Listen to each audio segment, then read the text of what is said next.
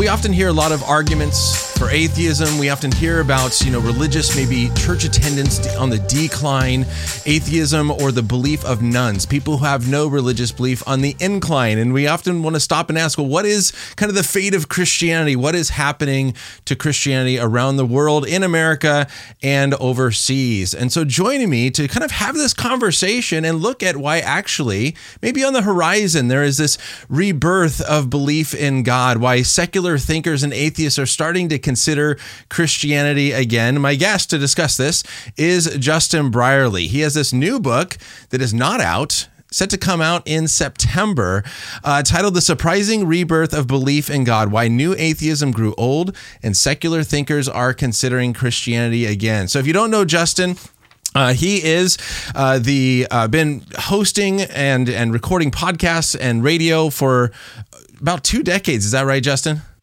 Yeah, nearly, Ryan. It, it's it's a long, long time. So I, I, hosted the Unbelievable show for over seventeen years, and that's where right. a lot of people will will know me from. Recently, right. just moved on from that though, uh, and continuing though in the whole area of cultural apologetics. So I'm co-hosting a new podcast called Reenchanting and working on some fresh projects, including, of course, this book. This book, and this is probably one of the very earliest interviews I've ever done. Yeah, because it's still still about two and a half months away from from release. But of course, people can can get it on pre-release already.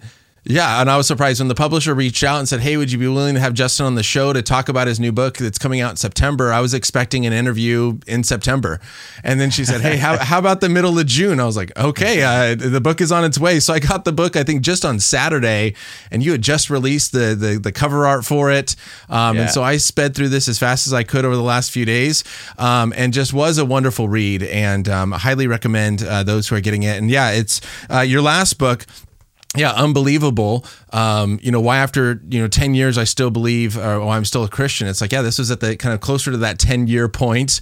Um, yeah. You wrote it after that. And, and so, yeah, doing a lot of work. And, and I love the approach that you're taking as well as you're talking about getting in and doing cultural apologetics is, is that's kind of my focus as well, doing my doctorate in cultural uh, engagement and how can the, uh, the church engage culture better. And mm-hmm. so, uh, uh, this book really kind of um, aligned well with that as you kind of really, uh, addressed, I think, a question that I talk a lot about on the show is is you know I believe that God is is is real and that Christianity is true because it makes the most sense of the world around us. That when we look at the world, the Christian story really does make the most sense. And so that is what you address here. And that is what mm-hmm. I'm looking forward to talking about. So for those who are joining and are new to the show, my name is Ryan Pauly. This is Think Well, the show to get you to think well and engage the culture well from a Christian worldview. And so having conversations like this uh, on a major topics and issues and a lot of different issues and looking forward to the conversation today with Justin. So with that, uh, Justin, kind of one thing I, I, want to kind of always start when I'm doing a book interview is is kind of help people understand kind of who this book is written for, what was the purpose behind it, what were your thoughts behind it, what went into you writing this new book, The Surprising Rebirth of Belief in God. Well, as you mentioned, I'd written another book before that. Uh, that came out in 2017. Uh, and that was really my case for faith after many years of, of doing the Unbelievable show at that point.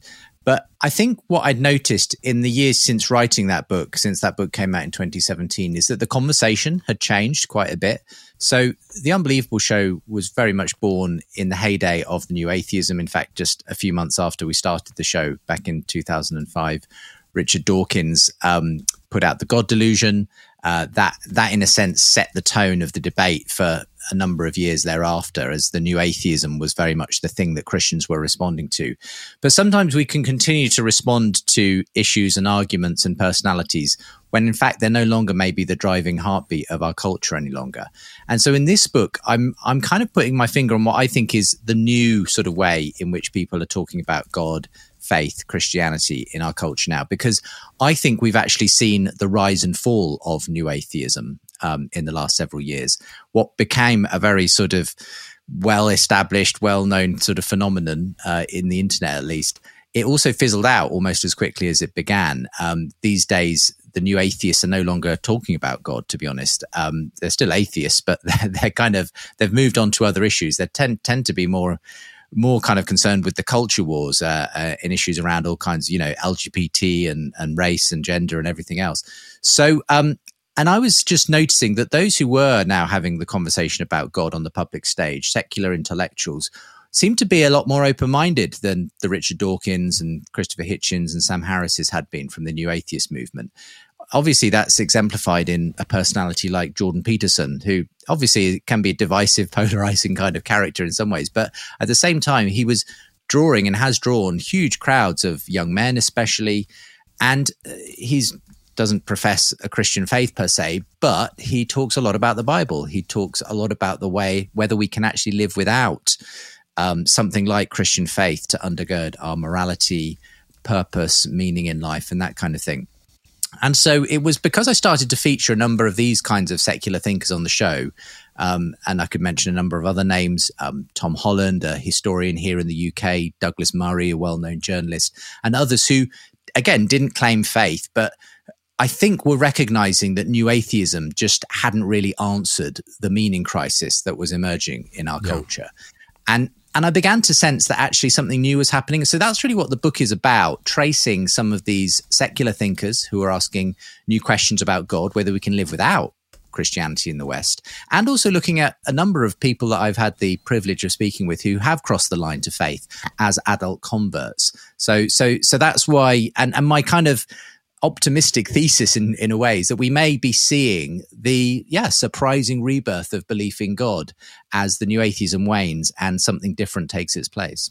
Yeah, I think that's so good, and and you mentioned quite a few things uh, that really kind of got me thinking. Is you talk about this this rise of new atheism? We'll talk about that in a second. Um, but you know, I, I, think as we, you know, our, our focus on how do we train Christians right to engage the culture and and get into conversations and make a case for the Christian faith, th- there seems to be maybe a disconnect. And I'm curious if you see the same thing between kind of what the the the intellectual kind of the thinkers are are discussing and talking about and what we see in culture. Because, you know, I, I saw, you know, when Richard uh, Dawkins, uh, I don't know if it was his most recent book, but his book. Um, Outgrowing God came out uh, just a couple years ago. I saw it sitting in the library. It's one of very few books sitting right there. I was like, wow, this is you know still getting spread. Maybe I should grab it and kind of respond to it. And I thought responding to Richard Dawkins almost feels fake at this point because most atheists will go, no, we dismissed him. Mm-hmm. There's a different mm-hmm. conversation happening.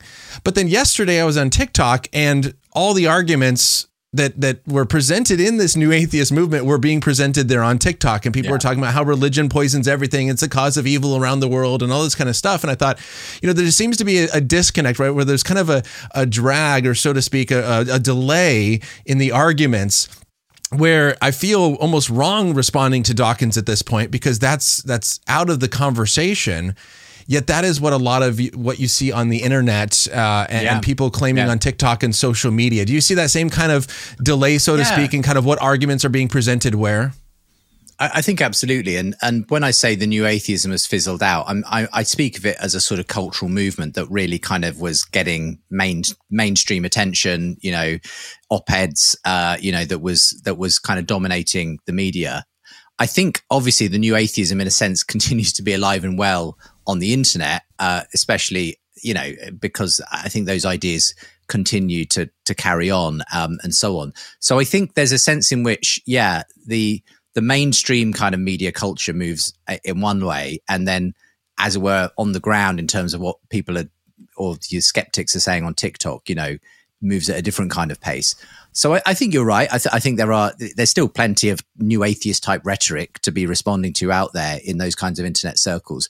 But I do find that it, it does tend to more exist in just in corners of the internet. It's not. It doesn't tend to be what people are referencing now in in more mainstream media circles. And yeah. and to be honest, as I say, if you look at the actual you know front runners of that new atheist movement, they're they're very rarely you know writing or engaging in public spheres on religion any longer. Their, their kind of concerns have moved on, frankly. In fact, ironically, you know, some of those folk that I used to have on the show, they've they've changed quite dramatically. You know, in terms of their their agendas, their priorities. Um, I tell the story in the book of um, uh, Peter Boghossian, uh, who's not necessarily one of the best known of the new atheists, but he, you know, at the, at the, time when their literature was riding high, he had written his own kind of book called A Manual for Creating Atheists. He's a, at the time he was a philosophy tutor at Portland State University.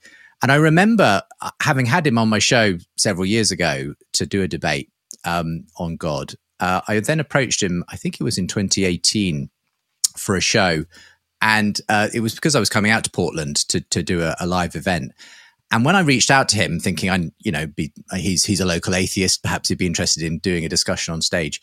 He got back to me and was very surprised, surprisingly, in his email, said, "Actually, I've shifted a lot in the way I approach these issues now, Justin. You might be surprised to find, you know, just how different I I treat it now."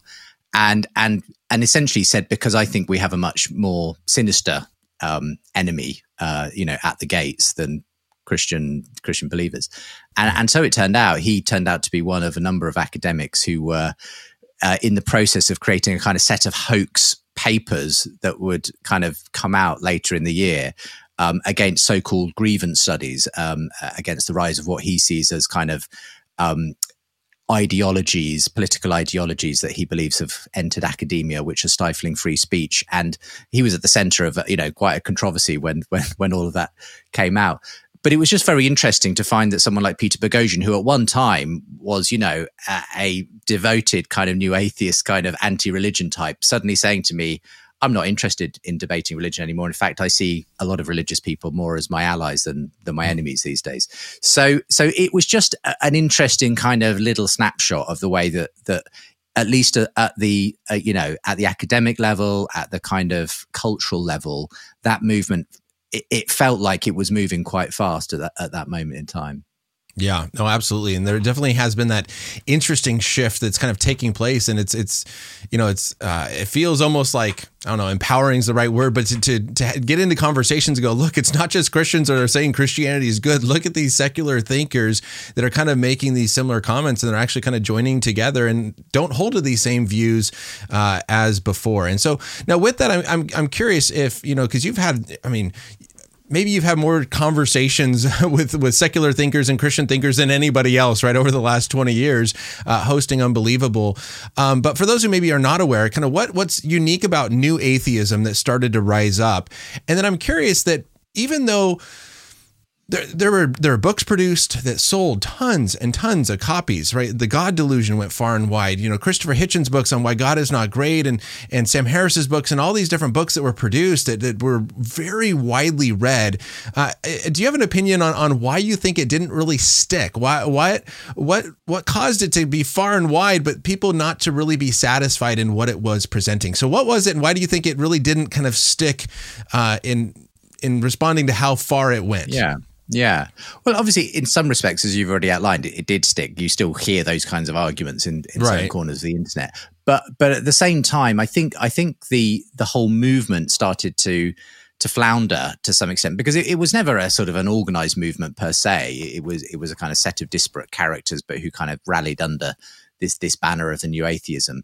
Uh, and you know, for a while, you know, they were riding high in the bestseller charts. There were lots of these atheist conferences going on in various parts of the US. I think I think in those early days of kind of um, social media and blogs and, and those kinds of things, it, it it gave people a rallying point who perhaps were annoyed or upset with organized religion and you know felt the time had come to, to, to band together in that kind of way. And maybe i don't know in the us maybe the high point of that was the reason rally back in 2012 you know when tens of thousands of secularists and atheists gathered you know on the mall in washington to, to kind of declare that, that it was time for science you know to triumph over superstition.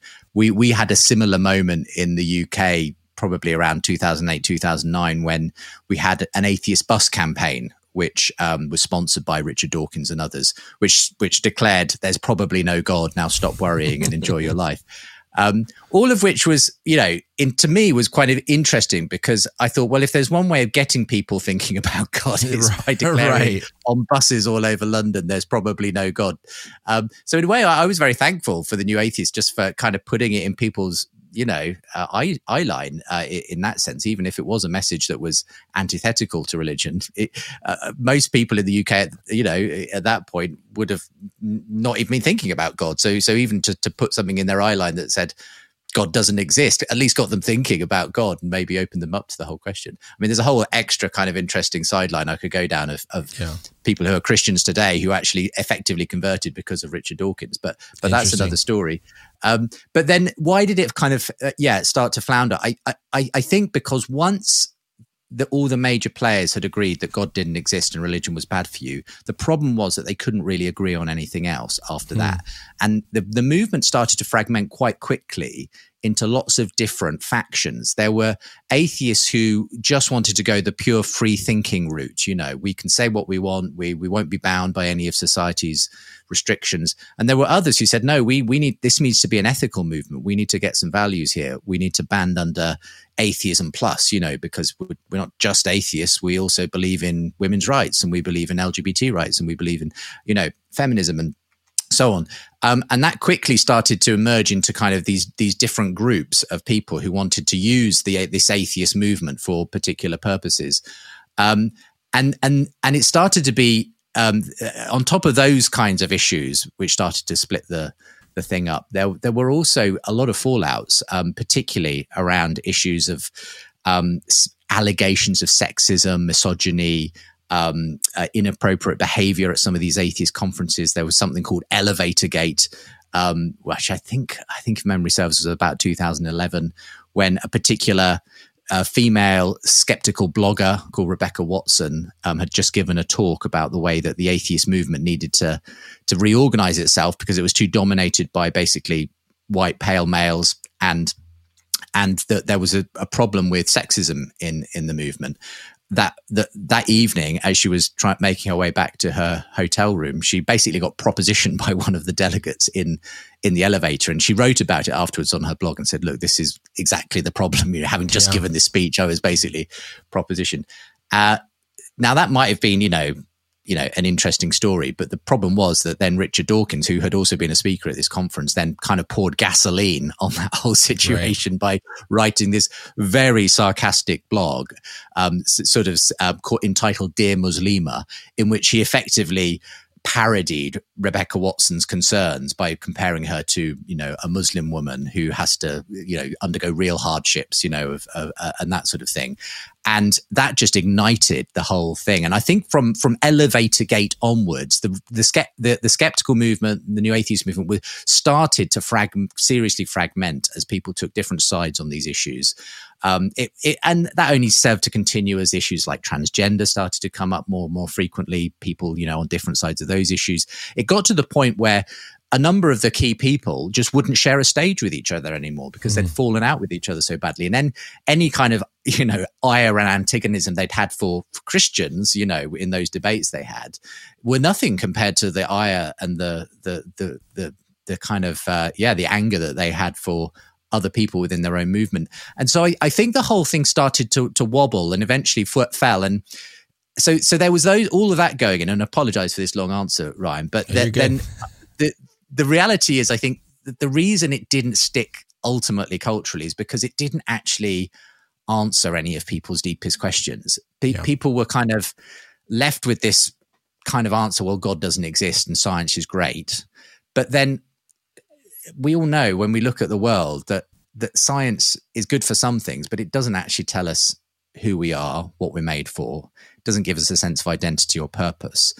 That we find those things elsewhere, and the new atheism never really gave a satisfactory kind of way of understanding ourselves in the universe. Uh, I mean, its best attempts were sort of under the kind of humanistic type banner, but I think a lot of people eventually realized that that those are always in the end, I think, borrowing from Christianity anyway. So, so, um, and, and I think as, as culture moved more and more in the direction of the meaning crisis, the mental health crisis, technology, all kind of accelerating that, I think it's left a lot of people asking, well, look, you know, Richard Dawkins and Sam Harris, they were all very impressive on stage, but they don't appear to have made a heck of a lot of difference to mm. people's actual experience of life and, and whether they're actually leading flourishing happy lives. So, so I think it left the, the door wide open still for something different, and uh, and and that's why I think ultimately, yeah, it didn't it didn't actually you know really get to you know it didn't scratch the itch where, which people actually have in their lives.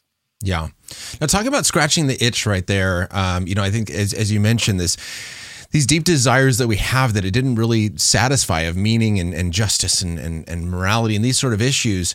Um, did you see the conversations changing as far as kind of the arguments for Christianity, maybe going from more like the cosmological argument, design argument, making a more intellectual case for Christianity to more of kind of the argument from desire and how Christianity really satisfies our deepest desires as new atheism didn't satisfy those? Did you see that kind of shift? Do you, do you find that to be more persuasive? Persuasive in the conversations that you're having today is kind of that argument from desire versus the more traditional arguments for God's existence? I, I think you're right. Um, I think that I, have done a heck of a lot of shows debating the cosmological argument and the moral argument and some of the classic arguments for God and so on. Um, and I think there's there's a good number of people for whom it's really important actually that yeah. those kinds of intellectual issues get you know satisfactorily answered and that, that that these things do provide a kind of intellectual grounding for faith but I think it's still only a relatively small minority that that really engage that way. I think actually far more people, and what I've, I think I've realized this over the course of doing my apologetics.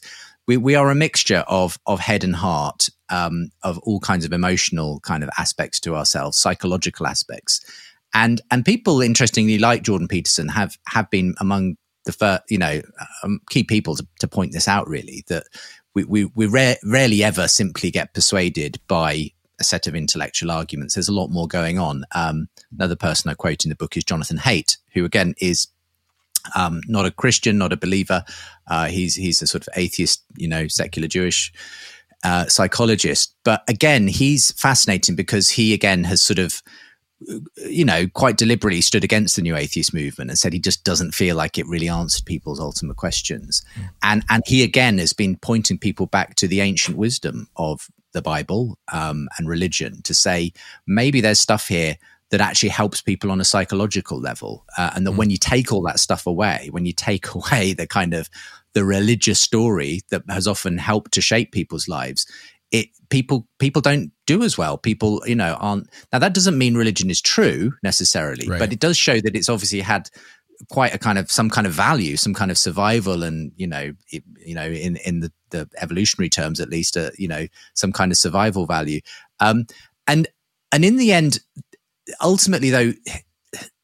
When it comes down to it, I, th- I think you do have to ultimately appeal to people's emotions, to their imagination. That's where we actually tend to live our life at, at the most meaningful level. It, it's in the realm of asking ourselves what what really matters, you know. Um, and a, a, a, somewhat dry argument for the beginning of the universe needing a cause that is God may not really be enough for many people. That might be an interesting idea, but yeah. the question of of is there is there a a genuine purpose to my life? Could could could I sort of experience true meaning and true joy? And the stuff that I found that in, you know, in my family, in, my activism, in you know, art, poetry, whatever it is, um, I think ultimately that's where you most often find that actually there's there's a real connection uh, between the head and the heart, and people start to take this idea of of of the supernatural more seriously, of, of a God behind all of that.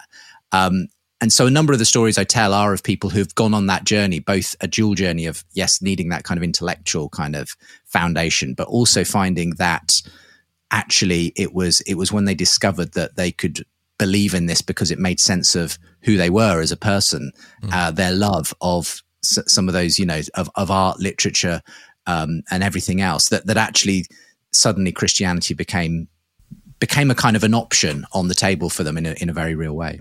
Yeah, no, that's so fascinating, and and and and thinking about you know how these ideas really have started to shape people and and and helping people kind of reconsider this again. And you know, C.S. Lewis has the argument for desire, and and others have kind of really been doing a lot of work on this. And this was part of my doctoral class that I took. Is we had a whole morning, about four hours, on the argument of desire and and and Christianity satisfying the deepest desires that we have. And there there does seem to be such a powerful weight to that where where we recognize that we have these deep longings and questions which is why I think we see people really wanting to stand up and support and defend certain movements is because we want to feel part of something. We want that meaning. We want that purpose. And it really does seem like this this kind of new atheism that that that was popular at this time really kind of started to kind of pull that purpose away and saying you address this in your book, right? If, if, if our universe is just an accident of molecules coming together and everything is determined, then there is no transcendent objective purpose above us. And all we are left mm. with is just finding our own individual kind of purpose to try to satisfy us during this life that we have. And yeah. there's no ultimate meaning in life. And for me, this is, this is for me a key to why we are experiencing what some psychologists like John Vervaeke have described as the meaning crisis. Yeah. I, I think it's been accelerated by technology in the way that that's kind of had a almost dehumanizing aspect on people. It stopped us having normal human interactions a lot of the time and, and kind of is rewiring our brains. But but it goes deeper than that. It does go to essentially the the materialist story of reality, um, which in a way was kind of turbocharged by the new atheist kind of evangelistic project. They they were very much trying to persuade people that that you are ultimately purely ex- explicable in terms of chemistry and physics. Right. Um, you know, pretty much all of the new atheists uh, subscribe to some form of determinism, um, and many of the people who, you know, put, publish their ideas and follow them do as well. And and I've been and and again in one of the chapters in the book on on this subject, I, I talk about the sort of corrosive effects that really believing that we live in a completely causally determined universe that is just the ultimately boils down to matter in motion and chemistry that that, that kind of takes away every real concept of love beauty right and wrong just our agency to to to believe that we are somehow in control of our lives and our thoughts and our, our actions. And and for me that's if that's the kind of background hum of our culture, even, and it's not that everyone explicitly is told this, but it's kind of the assumption in so much of academia, in terms of so much of our culture, that ultimately we live in a universe where there is no story. There is there, there is just as you say, we're free floating entities, and therefore we have to essentially invent ourselves and who we are and everything. There's no kind of narrative to which we we need to kind of you know see ourselves as part of. Um, when you're living in that culture, it's unsurprising to me that culture takes a nihilistic turn and people start to really, you know, uh, you know, believe the idea that there's no ultimate purpose or value to life, and that yeah, um, why why shouldn't I just spend my time in selfish ways? You know, uh, why? What's wrong with you know just spending my entire life zoned out playing video games with my friends rather than you know trying to do the things that once equated to you know a successful adult life or whatever it is i, I and for me that's why i think um, the new atheism in a sense only served to contribute to that view. And and it's why i think people perhaps are ready to hear something different um, perhaps ready to hear that actually your life does have meaning yeah. that you aren't just an accidental cog in a meaningless sort of clockwork universe um, and that actually um, there's a sort of there's a real you. You're not you know consciousness is not an illusion.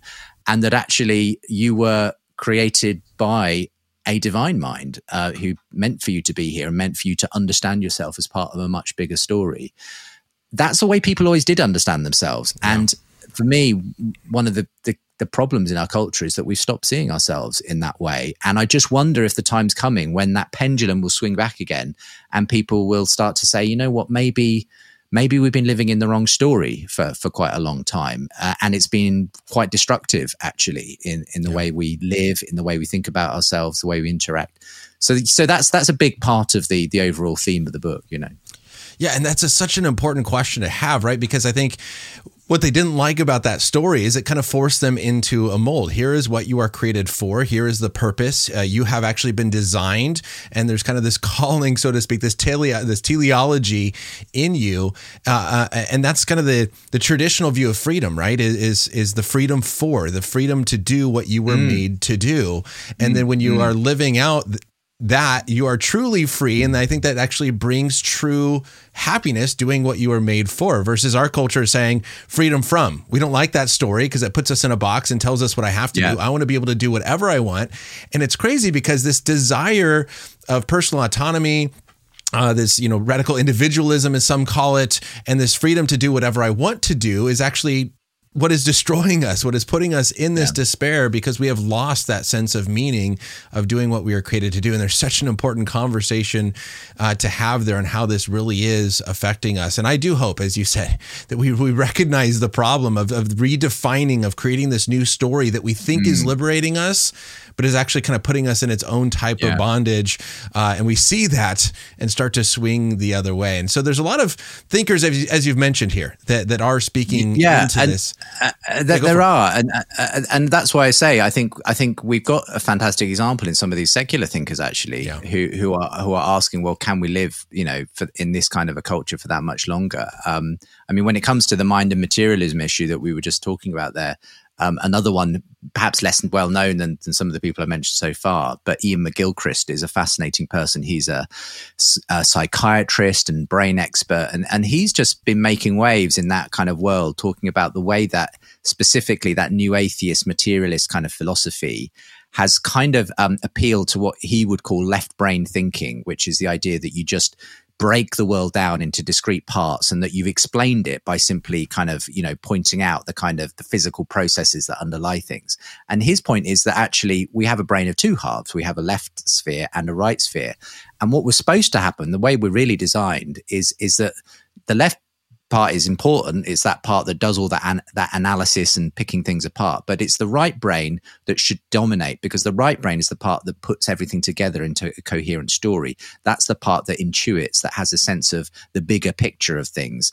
And he says the problem is that the, the, the atheist movement has kind of forced us into a mold where we basically treat the world in a completely left brain way. And and the right brain that that is so important for actually giving us a sense of who we are a sense of that bigger story is no longer being accessed. It's no hmm. longer kind of being fed.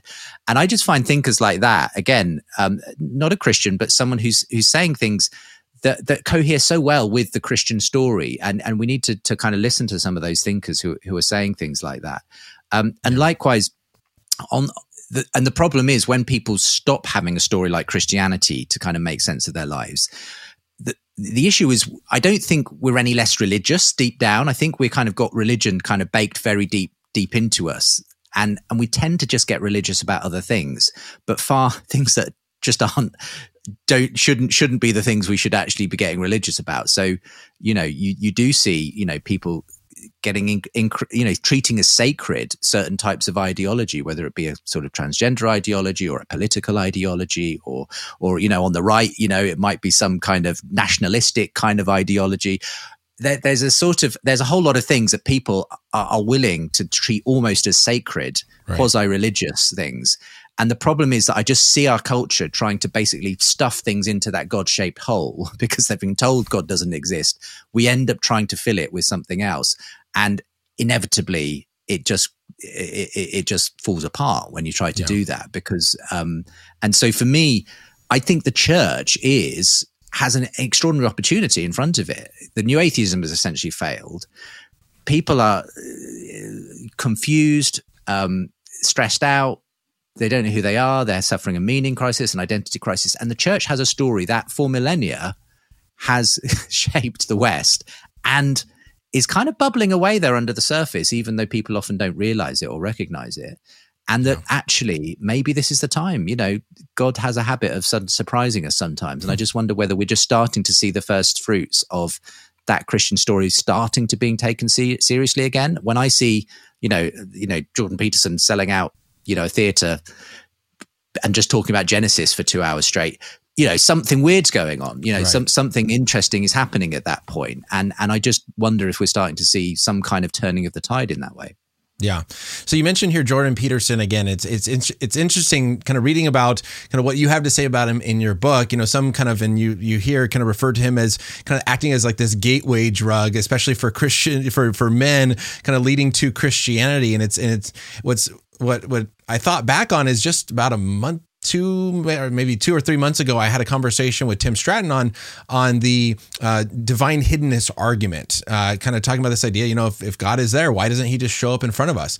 And he was talking, or he told the story of how a conversation he was having with a friend, where he was presenting the apologetic arguments and trying to help this person understand why God was real.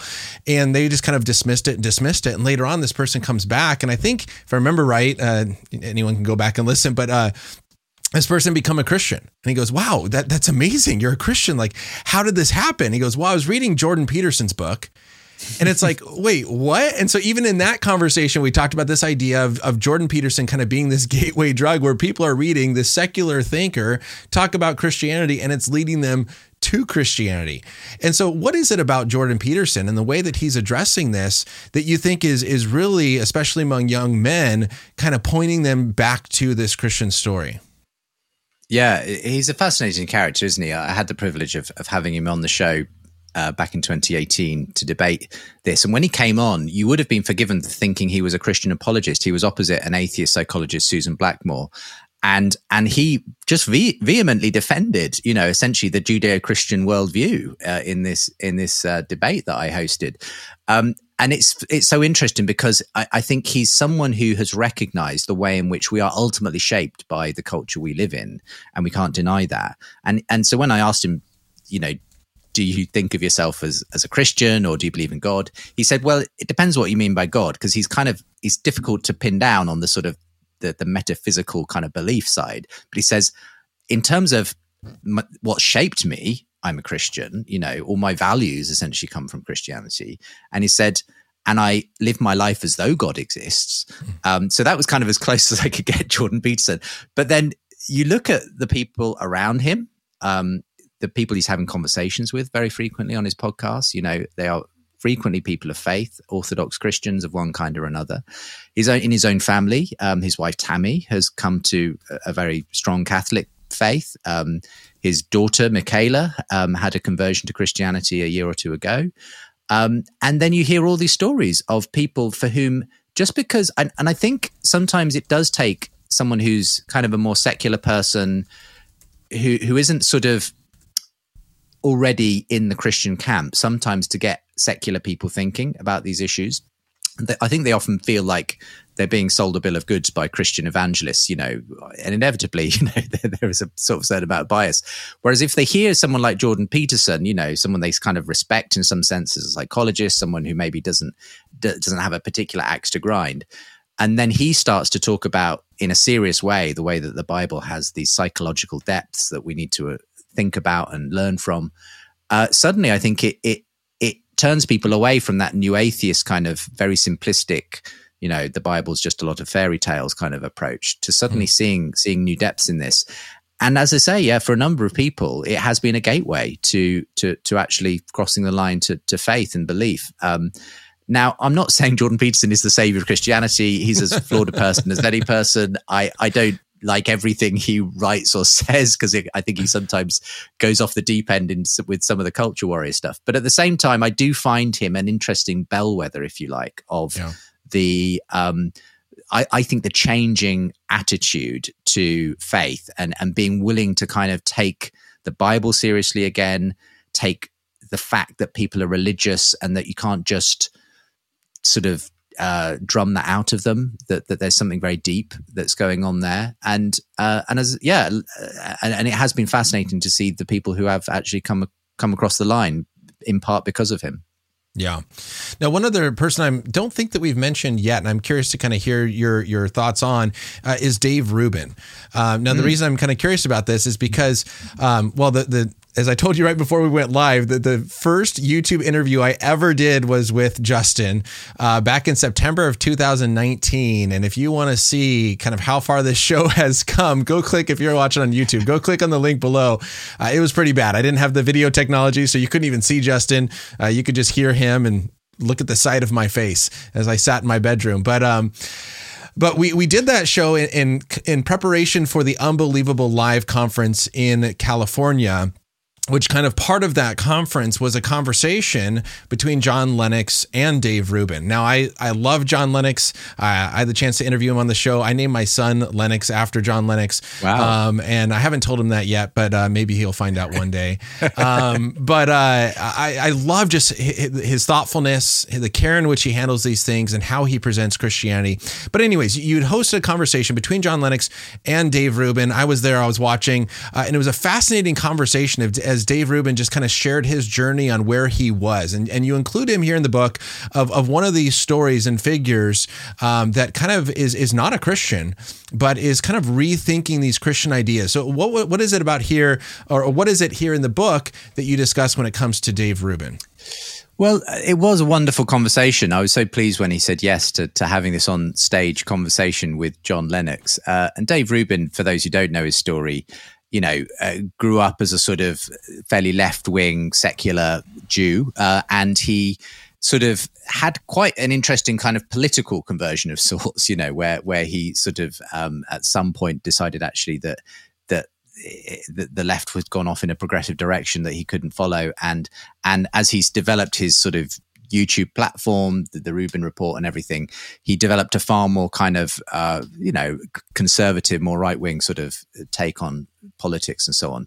So, so that was that, and and he's also a gay man. He's married, uh, and to some extent, you he he's a classic sort of secular individual.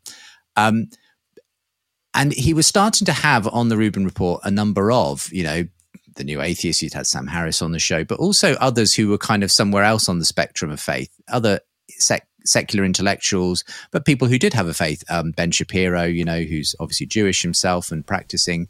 Um, uh, he would feature um, Bishop Robert Barron, who's well known sort of Catholic YouTube bishop, um, and other people of faith. And and I was just fascinated by the fact that he seemed to be opening up um, to to kind of the, certainly the the importance that faith played, and and he of course um, was very close to to Jordan Peterson again, um, and I think opened up for him on a lot of his book tour and that kind of thing. Yeah. So I was just fascinated to see what would happen with this conversation because I'd never heard him really explicitly talk about his own faith or what where where where it whether that had changed. And, and what he said in this conversation with John Lennox and it was a very open uh, yeah. it wasn't in any sense a combative thing. It was very collegial. There was a lot of laughter.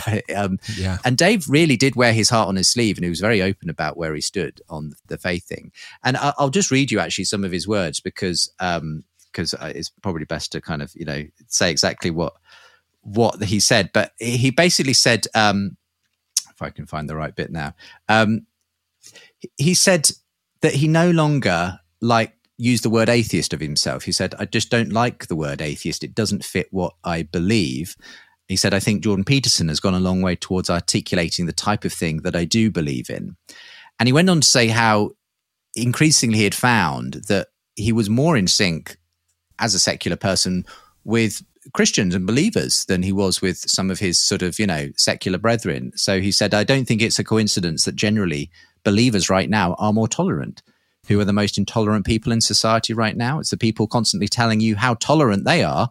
And that's the irony. Irony. It's the people that tell you you're a bunch of racists and bigots and homophobes.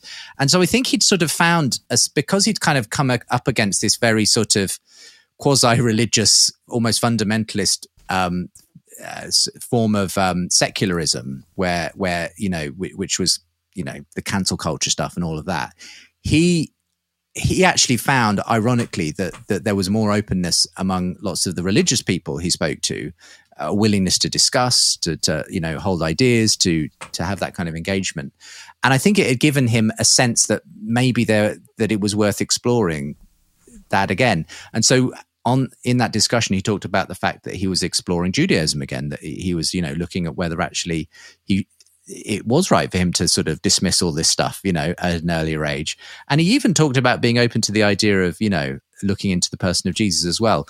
And those are really interesting admissions for a high profile personality like that to make on stage. Right. And and I just thought, you know, that's just a really interesting way in which the the ground has shifted so much, you know, that, that people are willing to come on a stage and talk in that kind of open handed way about their journey. Now, I don't know, obviously, where, where Dave Rubin's at, but it, it just, it, it just, again, was, was an example of the way that God was on the table suddenly in a way that God wasn't, you know, 10 right. or 15 years before at the height of the new atheism.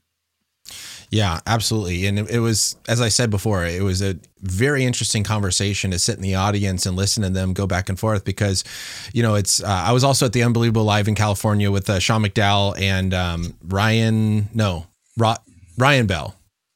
Not Rob Bell. Uh, yes, yes, yeah. yeah. Ryan Bell. That that was a few years before that. That was back in 2016. So right. oh, I'm, I'm, glad you were there, Ryan. That that was yeah. a while ago. But, but well, that was, was I think I think that was when I what I forget because I remember I so I, my professor was Sean McDowell in my master's studies, and I remember him telling me one day, "Oh, I'm going on a." Um, a radio show to talk about my book on maybe it's the faith of the apostles or the resurrection or something.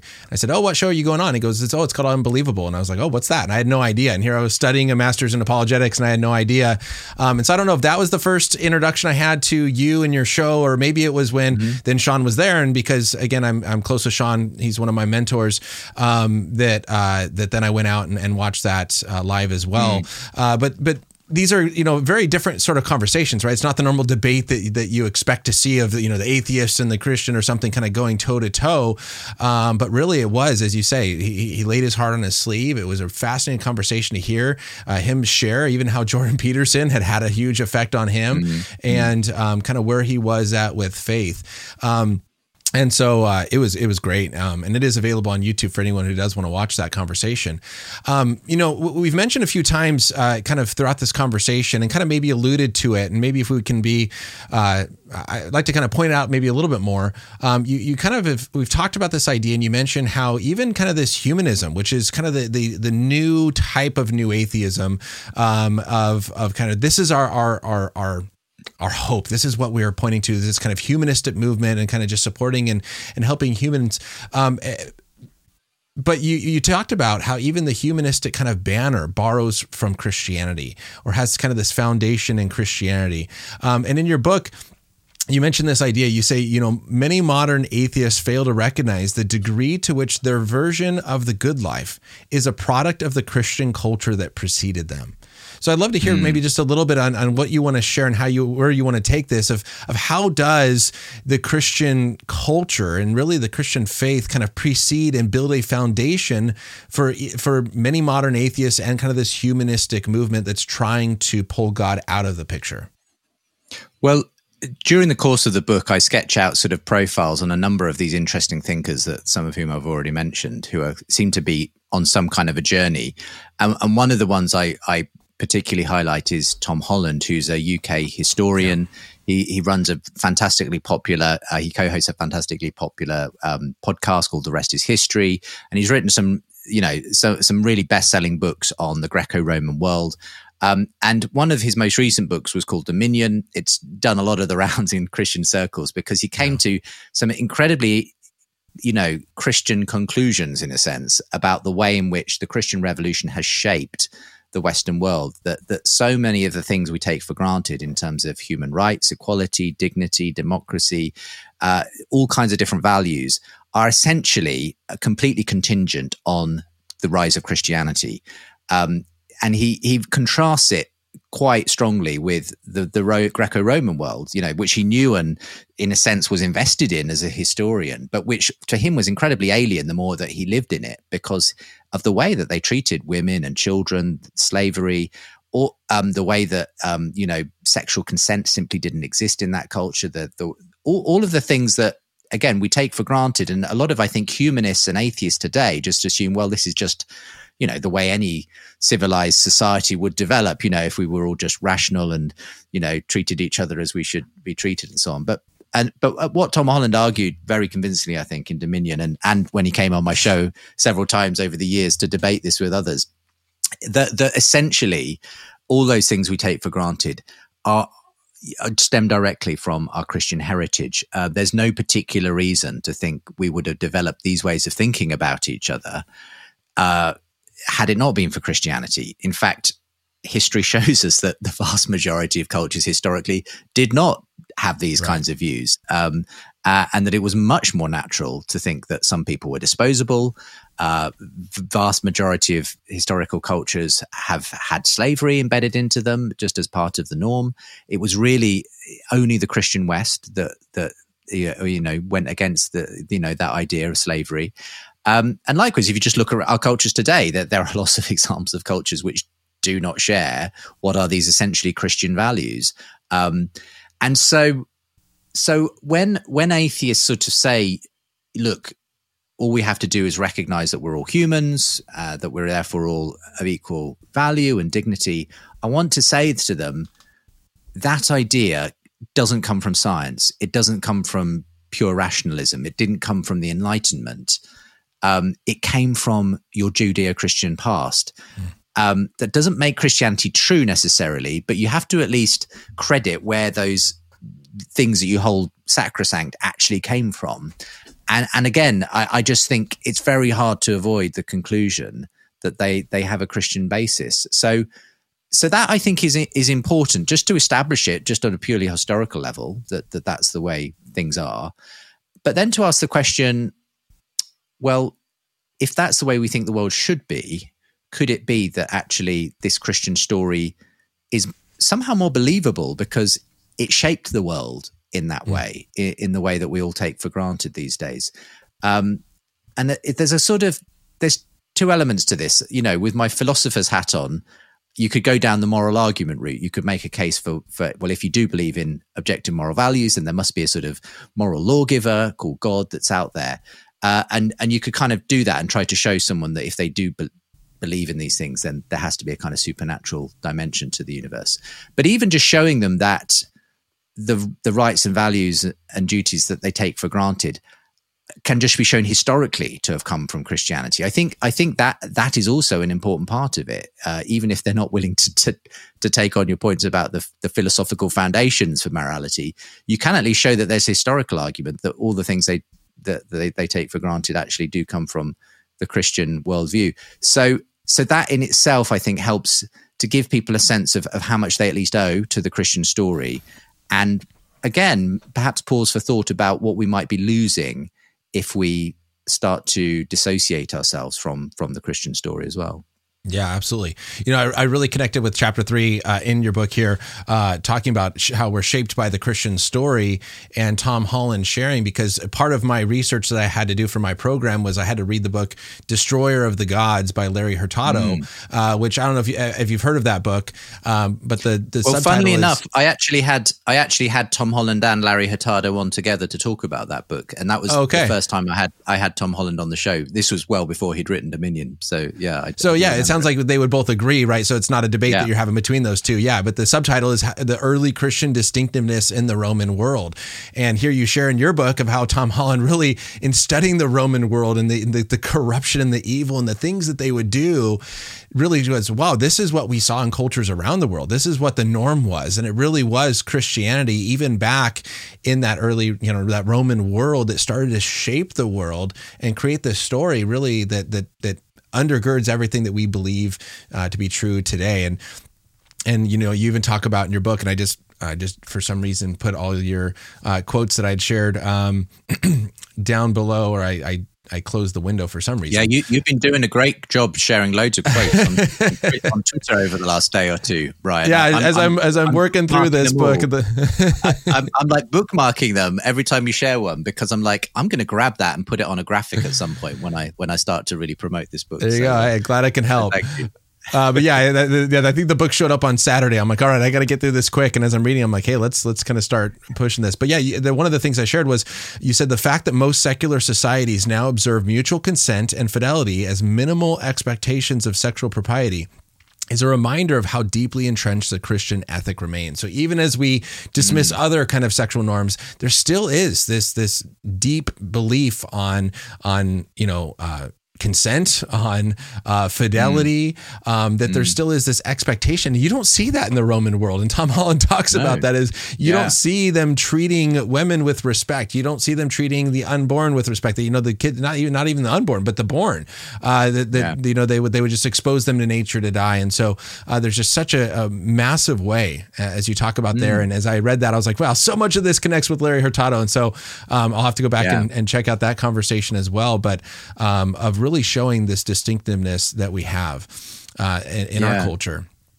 It, it, it, absolutely does, and and for me, you know, it it, it sometimes um, contrast is the the mother of clarity, isn't it? And and it is it is when Tom Holland specifically shows you what that Greco-Roman world looks like and how casually people treated it. I mean, you know, there's oh, yeah. this great example of a uh, of a Roman soldier who's out on a campaign and he writes back to his wife and he's basically saying, uh, "Oh, she's pregnant," and, he, and he's basically writes to her and very casually says, "And if it's a girl, expose it," which essentially was this practice of simply leaving children who were unwanted newborns out in the wild to you know the wild animals or or or, or nature. And and that and and and this was just a common practice it was it was not frowned upon it now christians were the ones interestingly in the first and second century who went and went to those refuse tips where babies yep. were being left and they picked them up and they started you know the modern sort of orphanage sort of you know system and, and everything else. And it was because they had taken that Judea the, the Jewish idea of the sanctity of every single life because everybody is made in the image of God. That was a very specifically Jewish idea because Ju- Ju- Judaism again very unusually in the ancient world um, was anti-abortion anti-infanticide. And and then they took it and they then kind of but they took it well beyond the confines of Judaism and, and essentially exported it to the whole world. So that today we think it's obviously, right. you know, we, we, we can't imagine people who would do things like that. We, we find it horrendous. But we, we don't realize how, how incredibly shaped we are by the Christian assumptions of our culture for the last 2,000 years that have given us that, that sense of horror.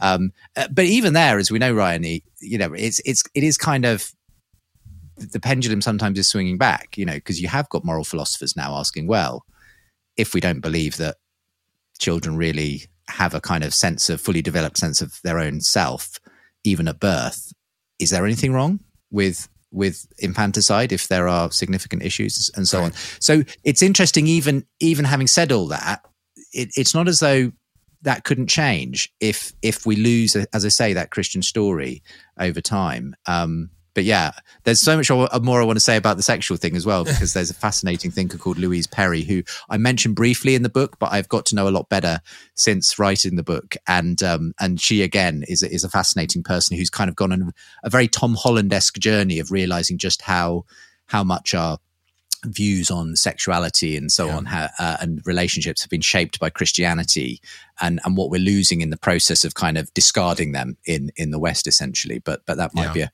conversation for another day. It might have to be. I'm looking at the clock and we got three minutes, and so um, so I want to maybe end with this uh, is you know those who are listening, uh, you know Christians are listening to this and they say okay, and one of the things that you talk about in your book is is is the church ready for this? Uh, how are we prepared to start to handle these these thinkers starting to consider Christianity again. So, for the Christian who's listening, how can they maybe engage in conversations better as maybe their secular friends are starting to recognize the the goodness uh, and the value of this Christian story? Mm. I, I, think go and read some of these interesting secular thinkers. Um, maybe you know you, are still thinking that you know the real enemy is is the sort of the God delusion and the new atheism. I, as as I said earlier, I, I think that phase is kind of over now. Um, it still exists in some corners of the internet, but go and read. You know. Jordan Peterson, Tom Holland, um, others who are writing in these kinds of areas, Jonathan Haidt and others, and and and I think you'll be surprised at just how much value there is in kind of the way in which they engage with some of the contemporary concerns and issues that people have, and how surprisingly the Christian story seems to perfectly answer some of the deepest longings and questions that, that they're raising uh, and that they're seeing in, in our culture. Um, there are some wonderful Christian writers as well, of course, that, that you could do. Um, someone I've really profited from in this whole area just recently is Alan Noble, um, who you might be familiar with. He's a um, he, he's a, a, a, a Christian um, professor, I think, of, of English literature out in the USA. But um, his book, uh, his books have, have, been incredibly helpful because he, I think, again nails this whole meaning crisis and identity crisis and the way in yeah. which Christianity speaks to some of our deepest longings. So, so those would be places where I would point people to if they're looking to read material. Um, but otherwise, I would say, you know, I, I'm always a fan of just getting alongside people and talking to them. Um, and before you maybe, and if you have the privilege of having non-Christian friends and acquaintances, before you maybe next time try and leap into some kind of apologetic argument for God, um, just listen to where they're at, listen to what their concerns are for the culture, find out what their deepest desires are, what what things they're most passionate about. And and often I think that is the way into having some of the best kinds of conversations because you can then connect them to the way that their deepest desires and longings for beauty, truth, meaning, to be part of a bigger story their kind of quasi-religious leanings. You know, if they really believe that you know there are some things really are sacrosanct. Yeah. I think that's a beginning. That can be the beginning of a conversation that points them back to the fact that there's a bigger story, and that we were made to live in it. Um, it's not an accident that we are all on this search for for meaning and purpose and identity, uh, because there is one who, with a capital M, gives us meaning, and capital T truth, and capital I identity. Um, and so I I I, I want to kind of encourage and empower and um, just give an optim. You know, sometimes I think Christians feel a bit beat up and run down and feel like you know there's so so many problems in the church. There's so much, you know, it's so difficult to kind of tell the Christian story today. I think sometimes people are are closer to the truth than you than you realize sometimes. Mm. And when I look at some of the stories that I tell in this book of very unlikely converts, frankly, people who you would not have expected to cross the line to Christian faith but did, you realize actually, yeah, we're often surprised at the way things change, sometimes yeah. quickly. Tides come back in again. And, and I wonder whether we might be seeing that in our generation. Absolutely. Well, Justin, I have all the information uh, for all of your different sites and projects uh, down below on YouTube. But for those maybe listening on radio or podcast, do you want to share briefly kind of where people can go to hear more yeah. and, and see more of what you're doing? Yeah, well, as I say, this is one of the very first interviews I've done on this, so I haven't even got my own website properly set up for people to click through to the book. But you could go there um, for at least a bit of information. JustinBrierley.com is a good place to go. Uh, obviously, the book at the moment is it's early days for it, so so it's really about pre-ordering it, and uh, you can find it in all the all the usual places. But um, I hope to, within a few days of this interview going up, to have at least a few links available from my website where you can actually go and click and, and find the book. And something else I'm planning to do this summer is um, I'm working at the moment on a podcast documentary series um, based on the book. So I'm hoping to be able to do something that complements the launch of this book um, later in the summer. So look out for that on podcast, The Surprising Rebirth of Belief in God as well. Perfect. Awesome. Thank you so much for taking the time, joining me from across the pond uh, from England and uh, having this conversation and talking about your new work.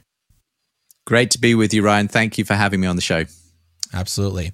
All right, everybody. With that, there it is again: the surprising rebirth of belief in God. Why new atheists or why new atheism grew old, and secular thinkers are considering Christianity again. Once Justin shares all those links, I will get them out to you as well. One other thing I want to make you aware of is down below is all the social media and all the things and ways in which you can connect. I've recently started doing some Instagram lives, some kind of more informal conversations and Q and A's on Instagram. If you're curious, you can add me there, as well as there's tons of other videos that are going to pop up and interviews in the pipeline for for the future that I'm looking forward to as well. So if you want to subscribe, like, share this with someone as they hear kind of this argument, this case that we were talking about of why Christianity really is this kind of compelling drawings story and really is the true story of reality. So with that, uh, thank you so much for joining us today. And I hope that you have a wonderful rest of your day, that you continue to think deeply about God, Christianity, and Jesus because they are worth thinking about.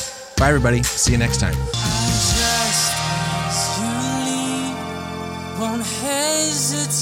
To follow. Your love will guide my